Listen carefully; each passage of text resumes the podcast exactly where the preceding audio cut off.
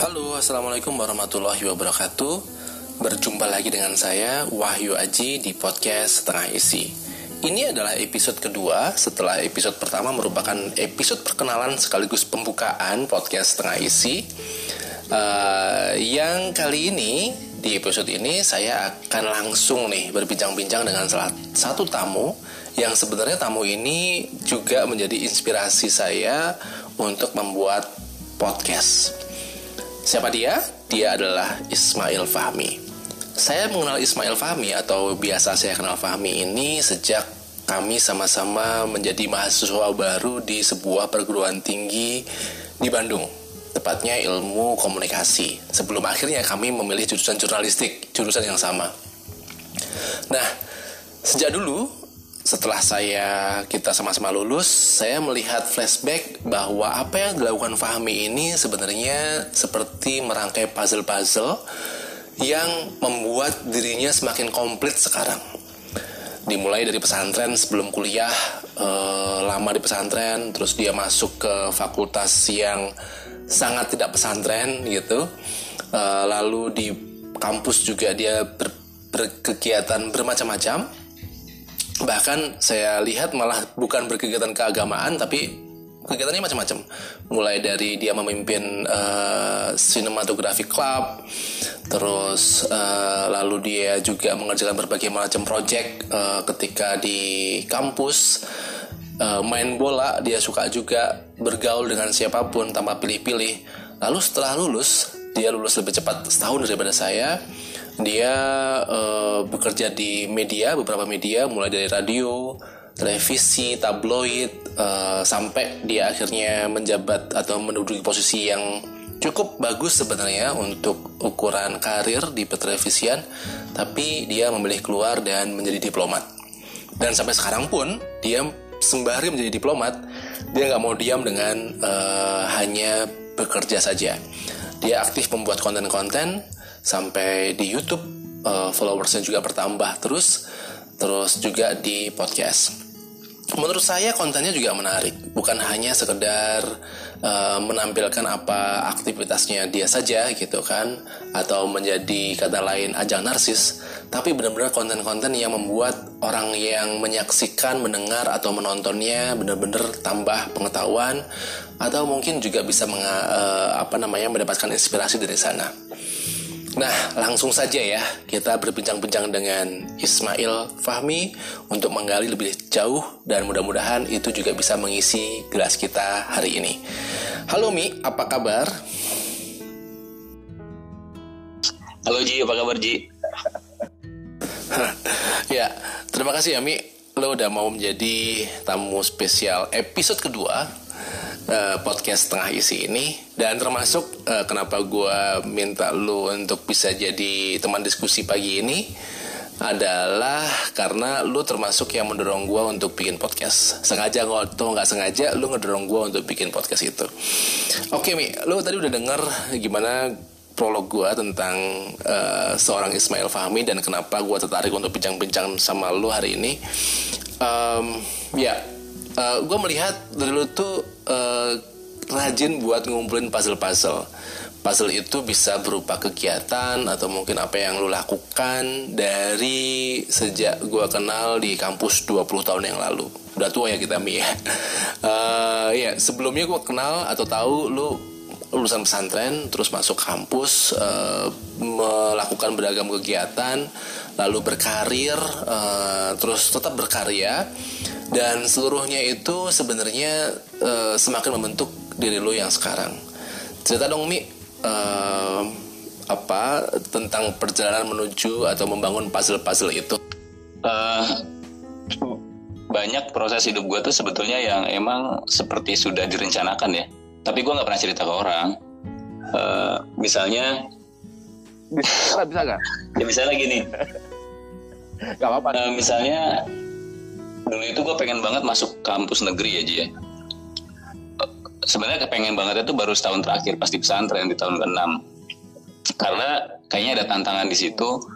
Gue nggak bisa membayangkan kalau misalnya gue harus kuliah di kampus berlebar Islam, misalnya UIN atau kampus-kampus swasta lainnya, yang karena gini, dulu tuh tradisinya kalau anak pesantren, informasi yang kita terima itu informasi tentang kampus-kampus yang bernafaskan Islam juga gitu. Jadi kita udah kayak otomatis aja gitu, kalau misalnya habis pesantren kita akan lanjut ke kampus-kampus dengan label Islam. Itu banyak kan, ada di tiap kota kayaknya ada. Terus salah satu alasan juga pengen masuk ke kampus negeri ya karena murah ya Ji ya. Murah tapi konon katanya berkualitas, dan juga kita bisa ketemu orang-orang yang insya Allah berkualitas juga seperti Haji gitu. Jadi itu sih pengen melakukan sesuatu, karena gini Ji, lu bisa dibayangin 6 tahun gue melakukan sebuah ritual gitu ya, bangun pagi jam 3 terus tidur jam 10 malam itu ini ya minimum ya, karena biasanya setelah jam 10 malam kita suka ngobrol-ngobrol, dan itu melakukan rutinitas 6 tahun kayak gitu terus, itu pasti bosen lah, itu tuh biasa banget, tuh pasti bosen. Terus kita juga belajar materi yang buat kita tuh udah kayak makanan sehari-hari ya, jadi wah masuk gua kuliah harus makan kayak gini lagi sih gitu sih waktu itu mikirnya, pengen sesuatu yang beda sih. Akhirnya gua pengen banget masuk kampus negeri, ya udah gua berupaya untuk masuk kampus negeri itu. Jangan dibayangkan dari teman-teman di kampus umum ya, kemarin gue baru bikin tulisan tentang ini sih sebetulnya. Kalau dari SMU, dari sekolah umum itu kan untuk masuk ke kampus negeri relatively gampang ya menurut gue sih, karena dibekali dengan ilmu yang memang sesuai dengan yang diujikan untuk masuk kampus negeri. Dulu namanya UMPTN, sekarang SBMPTN. Nah karena itu akhirnya kita gue dan beberapa teman yang lain di pesantren itu benar-benar men-challenge diri kita untuk bisa tembus UMPTN. Ya bayangin kita setiap hari belajar kitab gundul, terus tafsir, pokoknya yang banyaknya lebih ke nafas Islam ya, walaupun kita belajar yang umum juga, tapi kita harus mendrill lebih dalam lagi materi umum. Dan waktu itu gue alhamdulillah ikut UMPTN dan lulus. Yang pertama gue sempat di Lampung tuh Ji, 1 tahun. 1 tahun di Lampung. Iya, terus karena waktu itu agak jauh ya, dan gue pengen pindah ke kota yang gue suka, yaitu Bandung, walaupun ternyata bukan Bandung juga, Jatinangor. Dan sama kita ketemu. Iya, dulu tuh ini Ji, sebelum gue milih Fikom Unpad itu, gue juga tahu ada Fikom Unpad tuh anak-anaknya bikin Karung Goni, lu ingat gak Ji? Karung Goni, dan itu nyampe loh ke Lampung ya, waktu ya, itu ya. Somehow gue nggak ngerti. Lu udah tahu ya, duluan Karung Goni ya? Itu somehow gue. Karung Goni itu teman-teman, jadi Karung Goni itu dibuat sama Sole Solihun dan kawan-kawan tuh. Jadi kalau ada yang tahu Sole Solihun stand up comedian itu, nah itu orang di belakang Karung Goni zaman kita kuliah dulu. Jadi Karung, dan itu termasuk yang membuat lu betul. Karena gue ngeliat ini keren banget nih, ini di luar dari biasa gitu ya.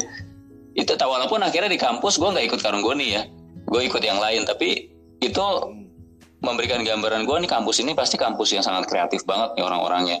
Mereka berpikir out of the box, karena saat itu tuh nggak pernah ada orang kepikiran bikin media kampus yang kayak gitu Ji. Nah itu kan benar-benar karena dulu media kampus itu idealis banget ya, maksudnya kita bicara tentang kampus, isu-isu kampus ya, ini juga bicara tentang isu kampus, cuman dari angle yang lebih ringan ya, yang lebih ringan, lebih entertaining, isu-isu yang ya kalau kita bilang recehan lah ya, tapi seru aja gitu. Gue ngeliat lebih ke aspek kreativitasnya sih. Akhirnya gue tertarik untuk masuk kampus Fikom Unpad. Ya udah, gue langsung gue tahun depan mau ikut UMPTN lagi, dan gue akan milih kampus ini sebagai pilihan pertama gue. Ya udah, akhirnya gue ikut lagi dan gue alhamdulillah lulus. Walaupun sebenarnya ya alhamdulillah. Tapi lu selalu komunikasi, karena gini dulu waktu pesantren gue kan memang sering tampil di panggung. Orang ini sih orang frontliner gitulah. Sering tampil di panggung, misalnya diundang televisi, terus tampil di drama TV, TVRI waktu itu ada, terus sempat juga diundang wawancara Presiden Soeharto 50 tahun Indonesia Merdeka. Oh gitu, yang ditanyain itu nggak? Siapa yang tanya itu gitu? Tolong dihilangkan, okay. Nggak dong. Nggak, tapi gini, dulu itu jadi dipilih 5 orang anak Indonesia dari seluruh Indonesia ya, 5 orang pelajar untuk mewawancarai Presiden Soeharto di peringatan 50 tahun Indonesia Merdeka, dan itu ditayangkan di tanggal 17 Agustus 1995 di TVRI ya. Jadi zaman itu kan memang TV belum banyak, TVRI. Terus ya udah akhirnya gue ikut program itu, walaupun waktu itu akhirnya Presiden Soeharto nggak jadi ya, karena kesibukan lah Presiden jadwalnya, akhirnya digantikan oleh Menteri Pendidikan dan Kebudayaan saat itu, Wardiman Joendogoro. Tapi anyway, pengalaman-pengalaman tampil di TV, terus juga ikut beberapa program di TV, tampil di panggung-panggung seni, gue pernah ikut pementasan teater, di sejumlah teater di Jakarta, ada teater 24, ada teater realis, ikut lomba-lomba puisi di Jakarta, Jabodetabek, dan lain-lain. Itu kan gue mengasah kemampuan gue untuk tampil di panggung dan juga berkomunikasi di depan publik. Nah terus dari situ kan, wah ini ilmu kok. Kalau kita mau UMPTN kan kita harus milih tuh, Ci. Jurusannya apa gitu. Gue pikir, wah ini kayaknya cocok nih ilmu komunikasi. Gue kan suka berkomunikasi gitu, suka berinteraksi dengan orang. Memang suka tantangan-tantangan baru juga. Ya udah gue milih itu. Ya terus tadi kan masuk ke kampus Fikom Unpad ya. Ini balik lagi nih ke yang tadi tuh. Kenapa sih kok bisa kayak puzzle-puzzle gitu ya? Terus gue pengen ke Fikom Unpad. Ya udah akhirnya gue masuk Fikom Unpad. Setelah di Fikom Unpad, gue awal masuk Fikom Unpad tuh nggak mau banget jadi wartawan loh, Ji. Karena dulu ya jujur aja ya, gue ngelihat teman-teman jurnalistik itu kayak kumel-kumel gitu, Ji. Jadi Iya, seniornya jurnalis itu umumnya kumel-kumel gitu, udah rambutnya gondrong. Soleh kan juga dulu gondrong ya. Pokoknya kumel aja gitu, kayak ini kok orang kayak kumel-kumel, kucil-kucil gitu. Terus kayak terutama yang cowok-cowok ya. Gue nggak tertarik banget tuh, masa sih harus kayak begini gitu. Tapi karena gue belum masuk ke dalam jantungnya kan. Sampai akhirnya di semester 3 atau 4 kita dapat tugas untuk bikin produk media tuh, Ji. Ingat ya? Nah itu yang membuat gue jatuh cinta sama jurnalistik, karena seru banget ya. Jadi ada proses kreatif yang harus desain medianya, kita juga liputan, ketemu orang, dan itu benar-benar seru sih menurut gue. Prosesnya lengkap lah ya, mulai dari perencanaan. Betul. Terus kita bikin planning bagaimana merangkai, ya, mengisinya, wawancara, pengemasnya gitu kan. Bahkan bagaimana mikirin nyebarinnya kalau ini udah jadi media gitu ya. Sampai akhirnya ya udah gabung jurnalistik di semester keempat, karena penjurusannya di semester keempat ada jurnalistik, manajemen komunikasi, humas. Seingat gua tuh waktu itu. Nah, terus akhirnya masuk jurnalistik, di situ gua benar-benar jatuh cinta sama jurnalistik. Ya udah berproses dia. Mungkin ada kalanya kita bersinggungan di beberapa kesempatan dia, termasuk di antaranya bikin buku. Ya. Nah udah lulus nih, singkat kata lulus lah ya. Lulus ya gue jadi wartawan dong. Baru sekitar 2 minggu 3 minggu ya gue kerja jadi wartawan sampai 5 tahun. Ada orang yang gak tahu yang sedang gue persiapkan saat itu, yang gue juga gak ceritain ke banyak orang sih. Gue pengen masuk Kemlu. Awal mulanya waktu, kalau gak salah waktu awal-awal kita lulus itu ada di milis kita nih. Jadi bayangkan teman-teman, zaman dulu tuh kita komunikasi gak lewat Facebook, gak lewat WhatsApp, lewat milis. Jadi ya milis jurusan kita tuh, Ji, atau milis kampus Fikom ya, pokoknya intinya ada milis gitu. Nah di milis itu ada yang nge-share lowongan pekerjaan di Kementerian Luar Negeri. Itu di tahun pertama sebetulnya, di tahun pertama kelulusan. Nah itu kan profesinya ada beberapa tuh yang terbuka, ada diplomat, ada juga pokoknya macam-macam, ada 3 kalau nggak salah. Gue pikir kayak diplomat ini sounds familiar ya. Gue kayak ternyata itu adalah sesuatu yang bapak gue sering bilang ke gue waktu gue itu kecil. Jadi gue ingat banget, gue masih kecil banget tuh, Ji, jalan sama bapak gue gue dekat banget sama bapak ya. Dibanding sama ibu jujur aja. Dekat banget sama bapak, kalau lagi jalan sama bapak itu seringkali dibilang gitu ya. Fahmi, nama kamu tuh Ismail Fahmi adalah nama Menteri Luar Negeri Mesir. Jadi wah, terus itu kayak memberikan sinyal, dan bapak gue tuh sering bilang diplomat gitu waktu gue kecil lah. Dan itu sepertinya memang ada keinginan dari bapak gue. Itu usia berapa, Mi? Pas lu tahu arti nama, terus bapak sering bilang tentang diplomat? Mungkin umur 5-10 tahun ya. Pokoknya mulai gue inget dunia lah. Itu gue. Itu udah langsung inget. Iya, jadi karena nama gue itu kan Ismail Fahmi. Jadi bapak gue selalu bilang, bukan cuma sekali, beberapa kali, nama Ismail Fahmi itu diambil waktu bapak gue tuh dulu nulis skripsinya tentang Mesir gitu kalau nggak salah lah, tentang pergerakan Islam di Mesir. Nah, kenapa sangat familiar? Karena Ismail Fahmi adalah Menteri Luar Negeri Mesir yang menentang pendudukan Israel di Palestina. Dan dia itu resign karena pada tahun 80-an awal atau 70-an akhir, itu Mesir dan Israel melakukan gencatan senjata dan berdamai. Dan akhirnya mereka membina hubungan diplomatik.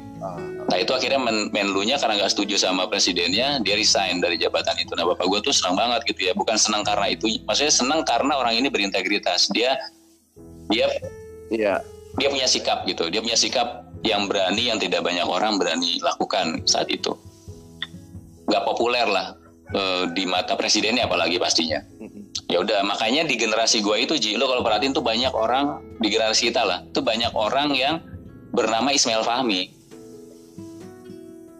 Di orang-orang yang lahir, betul. Orang-orang yang saat identik namanya. Betul. Orang-orang yang lahir di tahun 70-an akhir sama 80-an awal itu banyak banget yang orang namanya Ismail Fahmi. Itu juga gue ada tes, itu ternyata banyak orang yang mungkin respect juga sama orang yang sama. Nah dari situlah gue berpikir, karena gini Ji, kita itu di pesantren terutama juga diajarkan bahwa ridho Allah fi ridhol walidain ya, ridhonya Allah tergantung ridhonya orang tua kita. Jadi ya karena gue ngerasa kayaknya nih orang tua gue bakal senang banget deh kalau gue jadi diplomat. Walaupun sebenarnya dari aspek psikologis ternyata belakangan gue ketahui itu nggak baik juga kalau kita tuh do something karena orang lain ya, whatever the reason.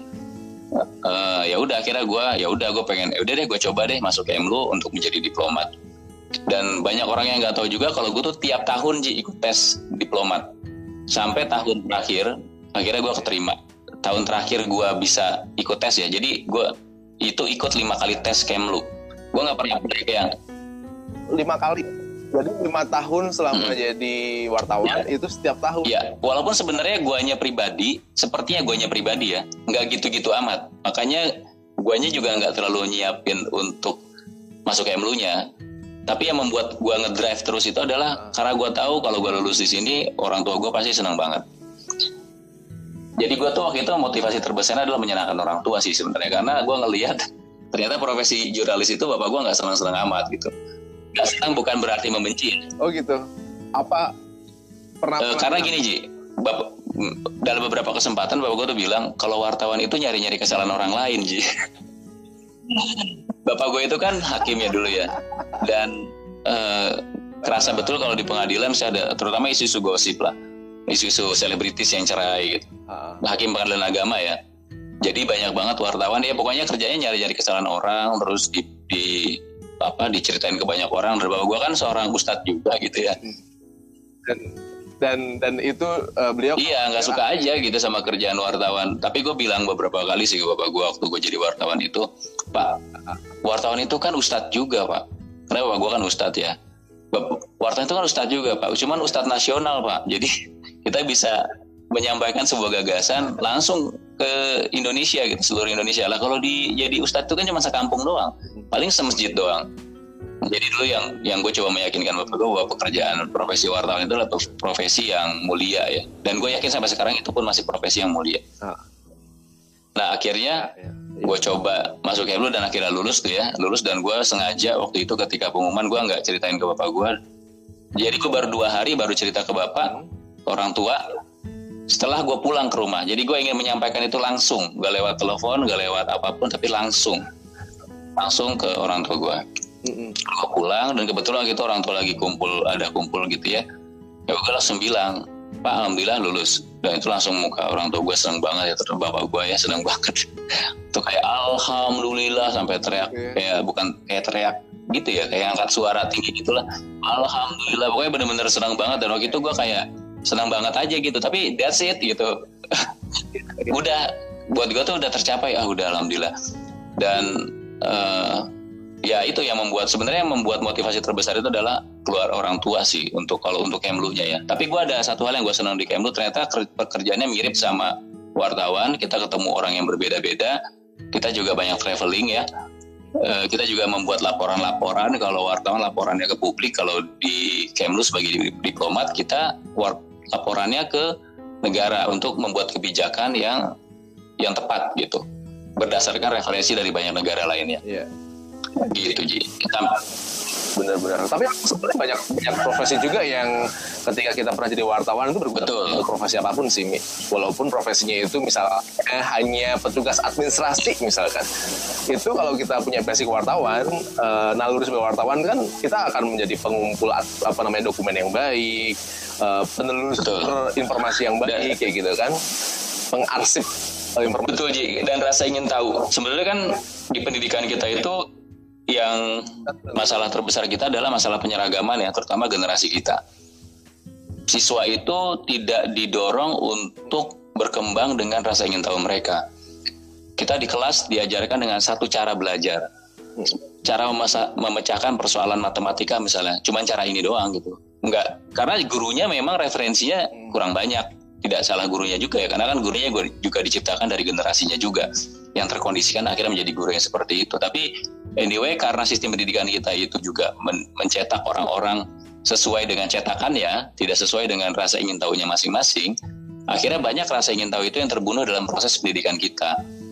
Nah, wartawan itu menurut gua sih keunggulannya adalah rasa ingin tahunya yang besar.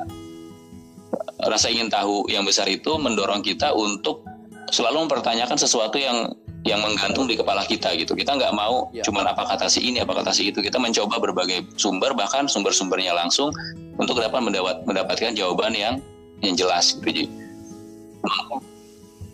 dan sikap dan sifat gigih untuk benar-benar bisa mencari tahu itu kan. Belum berani kemampuan menulis juga, Ji. Kan ada benar. Gue sendiri baru sadar gue tuh kemampuan menulisnya sangat hancur lebur tuh pas waktu jadi begitu gue lulus pesantren, gue tuh mencoba rutin nulis diary, Ji. Gue nulis diary. Sama, Mi. Gue juga termasuk yang nulis buku harian atau jurnal diary. Setelah nulis itu ternyata kok jelek banget tulisan. Maksudnya gini, ternyata nulis itu nggak mudah gitu. Dan kita diajarin teorinya sekaligus prakteknya waktu di jurnalistik itu. Itu ya sebetulnya banyak ngajarin cara nulis sih. Akhirnya ternyata ini skill dasar kita dan dengan menulis itu dipakai dimanapun kan. Benar-benar. Jadi kalau dengar dari cerita lu tadi itu ada bagian-bagian memang nggak sengaja perjalanannya begitu aja ya. Ketika di pesantren, lu ikutan berbagai macam kegiatan, terus di kampus mulai tuh sengaja memilih kegiatan barangkali gitu kan. Sampai setelah kampus juga mungkin menentukan pilihan-pilihan dengan sengaja. Dan tapi semua itu ujungnya adalah ternyata nyambung semua ya, Mi ya. Dan sekarang lo baca kan di postingan lo pas waktu baru orientasi virtual kemarin. Nah, Fahmi ini lagi baru keterima atau kuliah lagi S3. Selamat ya, alhamdulillah. Nah, itu juga S3 juga. Dan sombongnya dia bilang bahwa dia sudah merencanakan ini sejak usia 11. Iya, sejak kecil sih, sejak SD tepatnya. Jadi gini, Ji. Dulu itu ya ini lagi-lagi peran orang tua ya, makanya orang tua penting banget. Bapak gue tuh selalu, gue tuh teman diskusi bapak dari kecil. Selalu bilang nanti kalau udah gede nih ada sih satu hal yang mungkin bisa jadi ntar kejadian juga tuh. Kamu tuh kayak Harmoko gitu. Kayak Harmoko zaman dulu kan Orde Baru tuh. Wah, jadi ada yang kita lupa juga Harmoko itu backgroundnya adalah wartawan. Terus akhirnya dia jadi komunikasi saat itu ya, terus Menteri Penerangan. Harmoko kan yang selalu tampil ya di mana-mana kalau di zaman itu ya. Terus juga gue sering bilang kamu nanti jadi ini ya apa doktor Ismail Fahmi, sering ngomong gitulah. Jadi kayak menanamkan kalam bawah sadar gue. Dan akhirnya kita juga mikir iya kayak seru ya jadi doktor gitu, jadi SD dari SD gue pengen jadi doktor gitu. Satu waktu gue. Tapi Bapak waktu itu udah jelasin belum dokter itu apa? Kalau Bapak sendiri pendidikan sampai apa, Demi? Sampai Bapak gue itu ini sarjana. Jadi tapi gini, Ji, di kampung Bapak gue yang saat ini itu, Bapak gue kan bikin pesantren di situ ya dan sekolahan. Awalnya dulu kita tinggal di Jakarta, tapi akhirnya kita Bapak gue memutuskan untuk pindah ke kampung halamannya di Bekasi untuk membangun sekolah dan pesantren untuk penduduk di situ, terutama orang-orang menengah ke bawah yang kesulitan secara ekonomi dan juga yatim piatu. Kenapa? Karena bapak gue dulu berasal dari kalangan seperti itu. Bapak gue itu dulu itu sejak bertindak. Bapak juga sama. Jadi sejak bapak gue itu jadi PNS, bapak gue PNS ya, PNS hakim. Itu memang waktu gue SD, gue ngobrol sama bapak. Nah, pokoknya ceritanya banyak sama bapak lah. Waktu gue SD, gue inget banget di pangkuannya bapak gue sambil tiduran di sofa. Kepala bapak gue di pangkuan bapak gue ngelus-ngelus kepala gue. Bapak tuh pengen bikin pesantren. Nanti rumah ini, rumah di Jakarta ya. Rumah ini nanti kan bapak jadiin 2 lantai, nanti di atas itu jadi tempat santri, belajar, kayak gitu-gitulah. Gue ingat banget bapak gue ngomong itu. Waktu jadi PNS ya. Jadi kita masih tinggal di Jakarta. Gue sih dengerin aja gitu. Ternyata beneran di bapak gue lakuin waktu bapak gue umur 52 tahun. Jadi waktu itu masih jadi PNS. Itu setiap hari itu yang ngurusin pesantren setelah pulang kerja atau weekend. Waktu itu bapak gue tugas di Cianjur, kita di Bekasi. Nah itu akhirnya milihnya tinggal di Bekasi itu untuk membangun pesantren. Dan dulu kita nolak banget karena nggak ada internet. Listrik juga baru masuk. Jalanannya itu belum diaspal. Pokoknya hidupnya susah lah. Ji, dari Jakarta pindah ke kampung, Ji. Dan kita kan ngapain gitu? Ya anak-anaknya nolak gitu, termasuk gue sih yang paling keras. Intinya nggak setuju lah dengan itu. Susah banget soalnya. Jadi tahun berapa tuh? Itu waktu apanya? Pesantren ya. Itu tahun 96-95 itulah. Waktu gue di pesantren sih. Dan itu yang membuat gue malas pulang ke rumah. Jadi 3 lebaran gue nggak pulang ke rumah. Walaupun pesantren gue di Jakarta dan rumah di Bekasi. Pulangnya baru belakangan ya. Jadi karena gue males banget gitu pulang, kampungnya udik banget ya. Ini apa ya? Udik tuh maksudnya gini, belusuk banget untuk saat itu ya, susah diakses. Dan kalau udah di rumah kita nggak bisa ngapa-ngapain, Ji. Karena nggak ada, paling main sama teman-teman ya. Cuman kan apa ya? Gue tuh pengen yang lebih dari itu gitu. Waktu itu gue kalau liburan pengennya biasanya dulu gue eksplorasi sampai ke Jawa Tengah, sampai ke Banten. Itu zaman kita masih belasan tahun ya. Itu yang kita lakukan kalau liburan sekolah. Iya. Jadi nggak yang dekem di rumah, nggak ngapain gitu. Ya. Dan itu membuat. Ya akhirnya gue lebaran juga nggak pulang. Jadi dulu pun gue pernah Ji sampai naik kereta sapi itu ke Jawa Tengah Ji. Dengan uang saat. Padahal lu bilang pas pesantren. Iya kecil banget. Ya gue dulu kecil banget waktu pesantren. Dan bapak gua itu bilang kamu tuh kayak Harmoko, terus badannya kecil gitu ya, badannya kecil tapi kamu harus kayak Harmoko, harus pintar gitu lah. Nah mengenai dokter itu bayangan gue emang sekolah tinggi bapak gue juga. Kenapa didorong untuk jadi dokter? Karena kecintaan bapak gue terhadap ilmu pengetahuan. Ya jadi gini, yang didorong orang tua itu adalah kita supaya cinta ilmu ya, supaya kita benar-benar cinta ilmu. Jadi dengan cinta ilmu itu kita bisa bermanfaat buat banyak orang semakin lebih besar lagi. Intinya sih itu. Ya. Jadi ya itu, dari SD gue kepikiran berimajinasi untuk jadi dokter. Gue gak tahu caranya waktu itu ya. Ya akhirnya lambat laun akhirnya ya tercapai sih pelan-pelan. Iya. Berarti kayak kalau gue bayangin kayaknya lu memang secara sengaja, gak sengaja, langsung gak langsung itu sebenarnya pengembangan dari diri ayah ya, misalnya bapak ya, misalkan kayaknya mirip nih, bapak juga PNS kan udah nyaman tuh sebagai hakim, tapi dia langsung di situ gitu, dia melakukan hal yang merasa bermanfaat atau mungkin kepuasan yang lain selain jadi PNS, selain berprofesi resmi, dan dia mewujudkannya gitu, dan ternyata juga kayak gitu nih kayaknya. Kayaknya gitu ya, enggak jadi gini, kalau bapak gue tuh misi terbesarnya sebetulnya adalah untuk bisa bermanfaat buat banyak orang.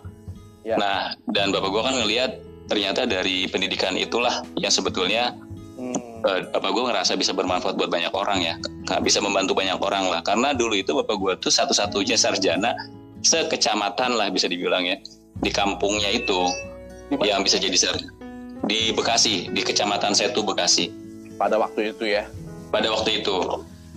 itu ya satu-satunya lah yang bisa jadi sarjana dengan upaya sendiri ya perjuangannya bisa setengah jam sendiri sih kalau diceritain, tapi intinya itu susah lah, dengan susah payah gitu. Nah, Ji, kalau bapak seperti tadi berarti motif lu melakukan berbagai macam hal saat ini selain pekerjaan dan tentunya juga bermanfaat ya, lu melakukan semuanya, bikin YouTube, bikin bisnis, bikin program yang sekarang kita juga lagi jalankan.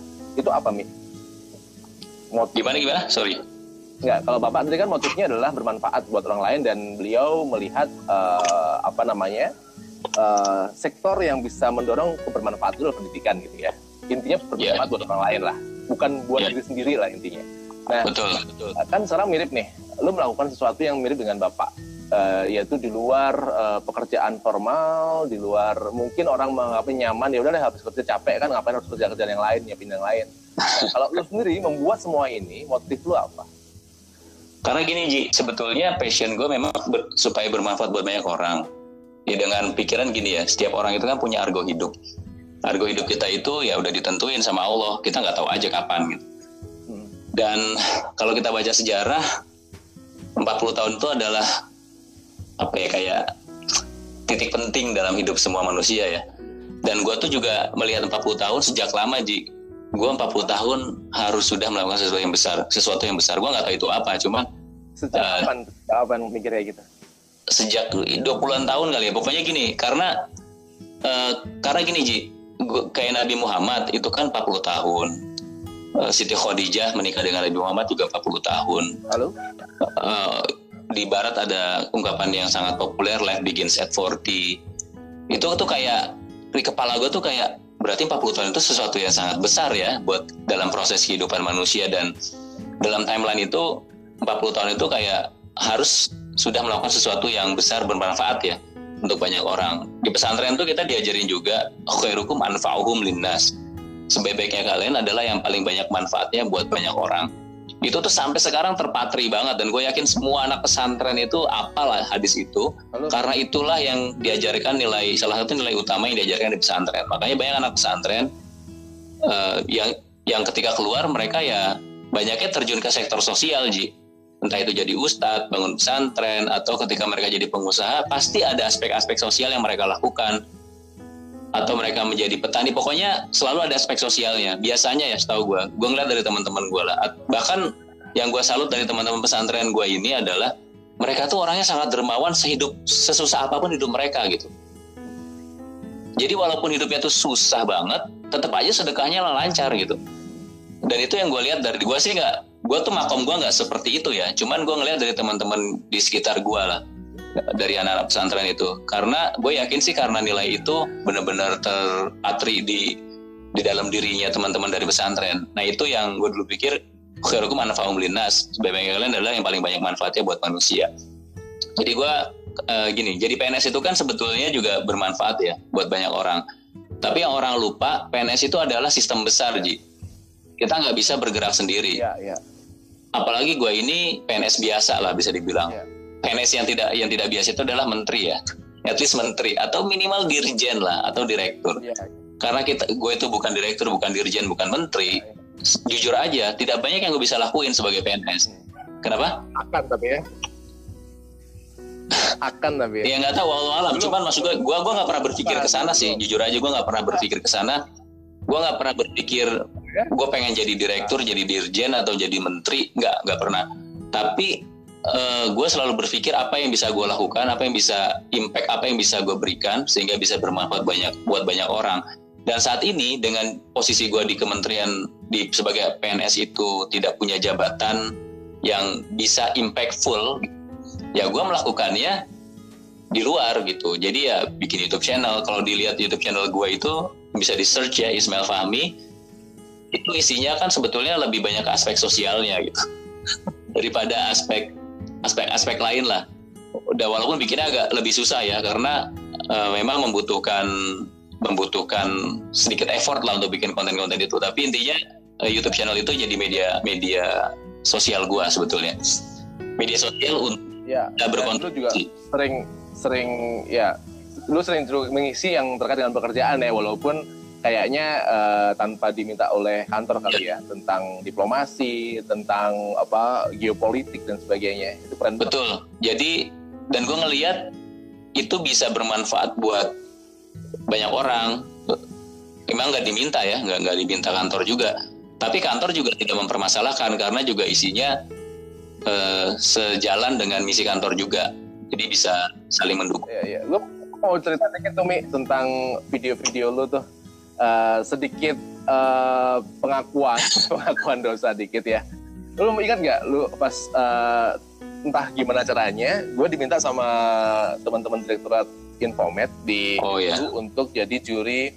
Oh iya. nggak tahu, ternyata gue adalah juri satu-satunya gitu, Mi. Kan biasanya kalau juri bertiga kan ya, atau berapa gitu kan. Ya gue dimintain, oke, karena perjalanan juga takdir membawa gue seringkali berhubungan dengan teman-teman kayak gue di informasi dan media gitu. Terus ada lu nya gitu kan. Dan lu video lu paling bagus, Mi. Tapi nggak gue kasih nomor pertama. Nomor dua kalau gue. Kenapa alasannya ya? Karena gue ngerasa gini, ini barangkali buat PNS, ini sesuatu yang baru, sesuatu yang nggak biasa mereka lakukan. Kalau Fahmi yang menang, ya wajar lah. Terus kalau dia nggak menang, gue yakin dia pasti akan melakukan hal ini terus-menerus gitu, tanpa mementingkan predikat juara ini. Tapi kalau misalkan orang lain yang baru bikin, terus kita kasih kesempatan menang, barangkali itu akan membuat dia terpacu untuk membuat karya-karya berikutnya gitu. Jadilah akhirnya gue kasih nilai yang kedua. Dan karena ternyata satu-satunya juri, akhirnya yang... Oh gitu? Oh jadinya cuma lu doang, Ji? Nggak tahu, kayaknya. Seharusnya kalau misalnya ada juri yang lain, kayaknya harusnya nilai lu paling... Oh, gua nggak tahu sih. Cuman emang gini sih, ini bukan bermaksud untuk berarti produk karya gue lebih baik, enggak, bukan itu. Ini kan udah takdir, tapi gue yakin, gue sih senang sih, Ji. Lu tidak membuat gue juara satu, gue senang. Karena temen gue senang terus terang, karena gue nggak mau pertemanan kita juga membuat cara pandang lo itu juga beda gitu. Gue pengen malah temen itu lebih keras pada gue gitu daripada lunak pada gue ya. Keras tuh maksudnya gini ya, bukan kayak gara-gara teman terus menang gitu ya. Karena gue juga kadang-kadang kita sama temen itu pandangan kita jadi lebih membela atau mendukung. Tapi gue senang lo tidak membuat nilainya lebih tinggi ya. Karena juga teman-teman gue juga banyak yang nanya sih waktu itu, Mi, siapa yang juara satu, Mi, kalau gitu. Tapi gue sih ya nggak masalah juga. Gue juga nggak masalah. Ya artinya sebenarnya gini, kalau lihat dari objektivitas misalkan karya, ya lu harusnya lebih bagus gitu kan. Tapi gue ngelihat juga effort dari yang satunya ini, effort sebagai newbie sebenarnya. Sebagai newbie, dia kayaknya berusaha keras untuk membuat itu, dan nggak maksudnya bagus juga lah, tapi karya itu bagus tentunya. Dan tadi pikiran simpelnya adalah tadi kita perlu konten-konten seperti ini lebih banyak lagi yang dibuat sama teman-teman kayak lu. Terus kalau lu nggak menang, lu pasti berkarya terus, Mi, karena objektifnya bukan itu gitu kan. Tapi barangkali kalau yang lain belum tentu. Itulah kenapa gue berharap ketika yang bersangkutan kita kasih kesempatan untuk menang, itu terpacu untuk membuat karya-karya berikutnya dan membaik kayak gitu. Gak tahu sekarang tetap berkarya terus nggak? Iya, bener, Ji. Gue sih emang dulu itu karena kebetulan ada lomba ya gue ngikut gitu ya. Dan sampai sekarang kan gue masih tetap produksi konten walaupun agak slow down seiring dengan kesibukan lainnya. Oke, tadi sampai mana yang? Ya intinya gitu ya, biar kita banyak manfaat buat banyak orang. Dari situlah ya udah selalu mencari cara gimana caranya kita bisa manfaat buat banyak orang. Dan gue yakin bahwa Allah itu tahu apa yang ada di dalam hati kita yang terdalam ya. Dan pasti akan dibukakan cara-caranya, pintu-pintunya sendiri, sehingga kita bisa ketemu segala kemungkinan untuk bisa mewujudkan itu. Termasuk yang pekerjaan bisa dibilang education business saat ini yang sedang gue jalankan, Ji ya. Yang lu juga ada di dalamnya, juga ada teman juga yang lain di dalamnya. Itu kan ceritanya juga sangat unik. Gue ketemu dengan Pak Bimo ya. Pak Bimo ini tetangga gue di tempat tinggal gue yang baru. Waktu itu gue datangin dia, gue hampirin dia, terus ngobrol-ngobrol. Somehow begitu pandemi tiba, kita ada komunikasi lah. Dia ngontak gue, terus akhirnya berkembang dan akhirnya jadi program pendidikan yang kita sedang jalankan saat ini. Jadi ya itu sih gue yakin itu kan one in a million, Ji, kesempatan itu. Kita ketemu orang yang tepat gitu ya. Itu kan juga one in a million dan gue yakin itu hanya mungkin karena campur tangan Tuhan gitu. Dan karena ada dorongan dalam hati gue pengen berkontribusi positif. Gue nggak tahu caranya gimana. Ya pokoknya gue pengen berkontribusi positif aja. Di luar dari rutinitas gue sebagai PNS Kementerian Luar Negeri ya, sebagai diplomat.